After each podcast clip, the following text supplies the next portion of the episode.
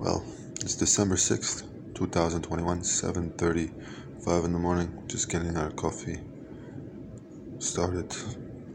And I wanted to explain to all the scholars out there about the coat of arms. Coat of arms.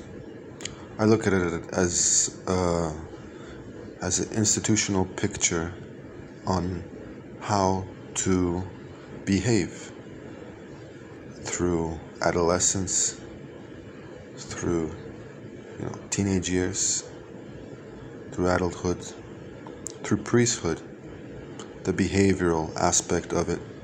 And we come down today to the joyful mysteries and we say the priests have taken a vow of poverty, chastity, obedience, and that's the behavior that has to be followed, not only by priests but by altar boys, girls, etc., etc. So um, it's just to understand that we do not want a fourth world country with babies born before before careers, etc.